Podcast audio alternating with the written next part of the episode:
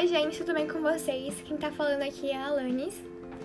Oi, gente, aqui é a Isabel e a gente vai falar um pouco sobre a Grécia e o Japão.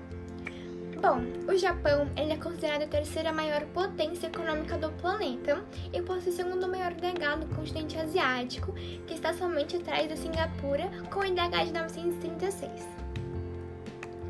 E o desenvolvimento econômico do Japão reflete no alto padrão de vida dos japoneses. Entre os fatores que contribuem para essa média estão o analfabetismo, que é praticamente inexistente, a taxa de mortalidade infantil, que é uma das menores do mundo, apenas 3 para cada mil nascidos vivos, e a expectativa de vida que é de 83 anos, que é considerada muito alta.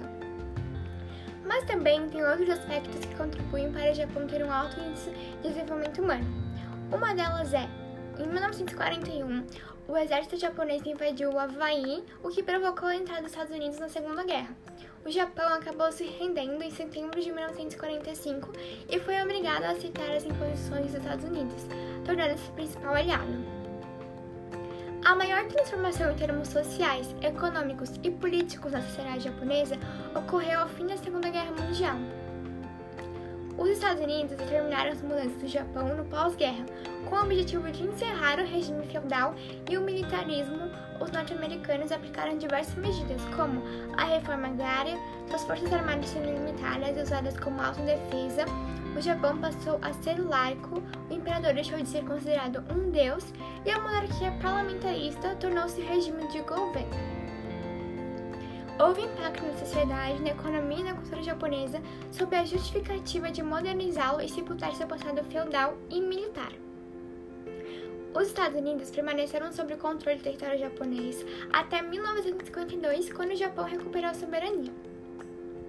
O modelo industrial japonês, entre as explicações para a rápida recuperação do país, foi a adoção do toyotismo, que garantiu que o país rapidamente alcançasse o posto de segunda nação mais rica do mundo nos anos 70.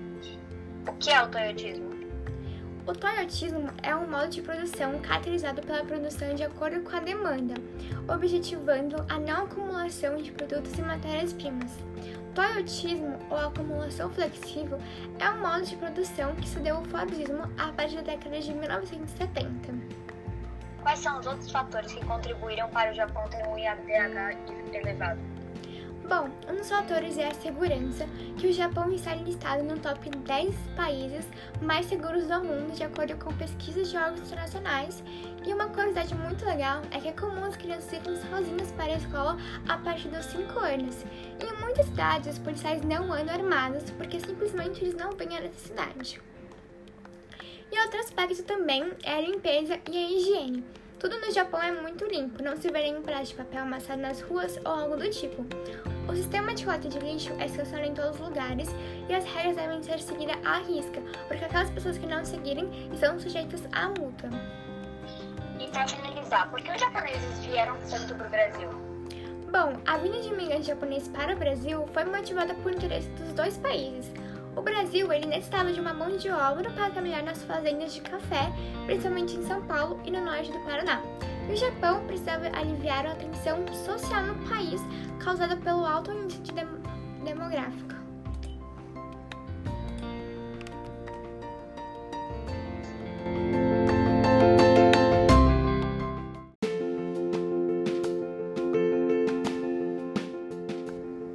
Entendi, que legal, sempre tive dúvidas sobre isso. Então, agora falando sobre a Grécia. Um dos assuntos que eu acho mais interessante se abordar é sobre a influência da Grécia Antiga nos dias atuais. Muitas das coisas mais básicas e que podemos ver no nosso cotidiano tiveram origem na Grécia Antiga. Não há dúvidas que a civilização grega foi uma das mais avançadas.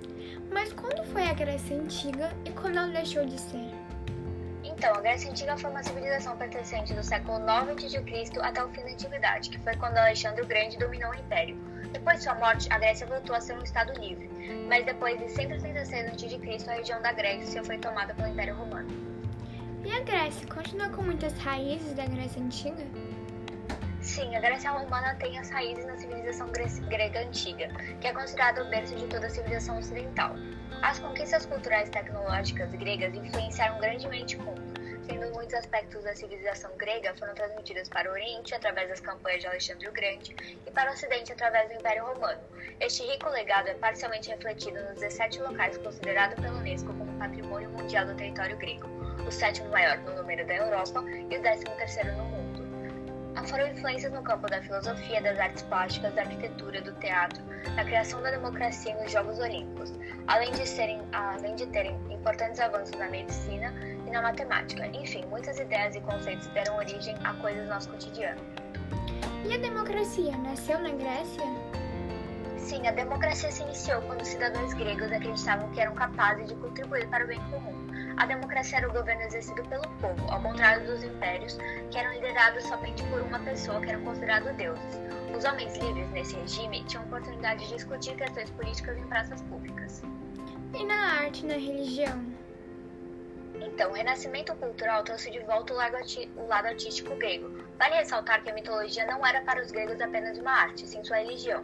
Porém, o aspecto religioso foi se perdendo facilmente ao longo dos séculos.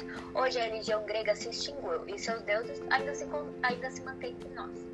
Mas a mitologia grega tem muita influência. Por mais que você nunca tenha estudado sobre o assunto, obras como Odisseia e Ilíada são de conhecimento e leitura mundial.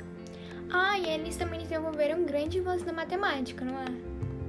Sim, os gregos também deixaram vários avanços matemáticos. A matemática de Tales de Mileto e Pitágoras também deixaram heranças como trabalhos de cálculos e leis geométricas, o teorema de Tales e o teorema de Pitágoras, além de dar origem às atuais chamadas ciências humanas, exatas e biológicas.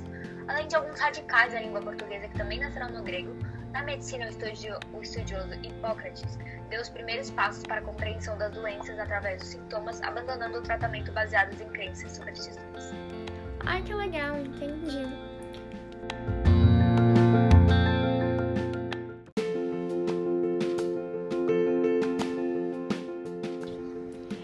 Ai, que interessante, entendi. Eu também acho super legal estudar essas coisas. Então foi isso, gente. Espero que vocês tenham gostado desse podcast. Tchau, tchau. Tchau.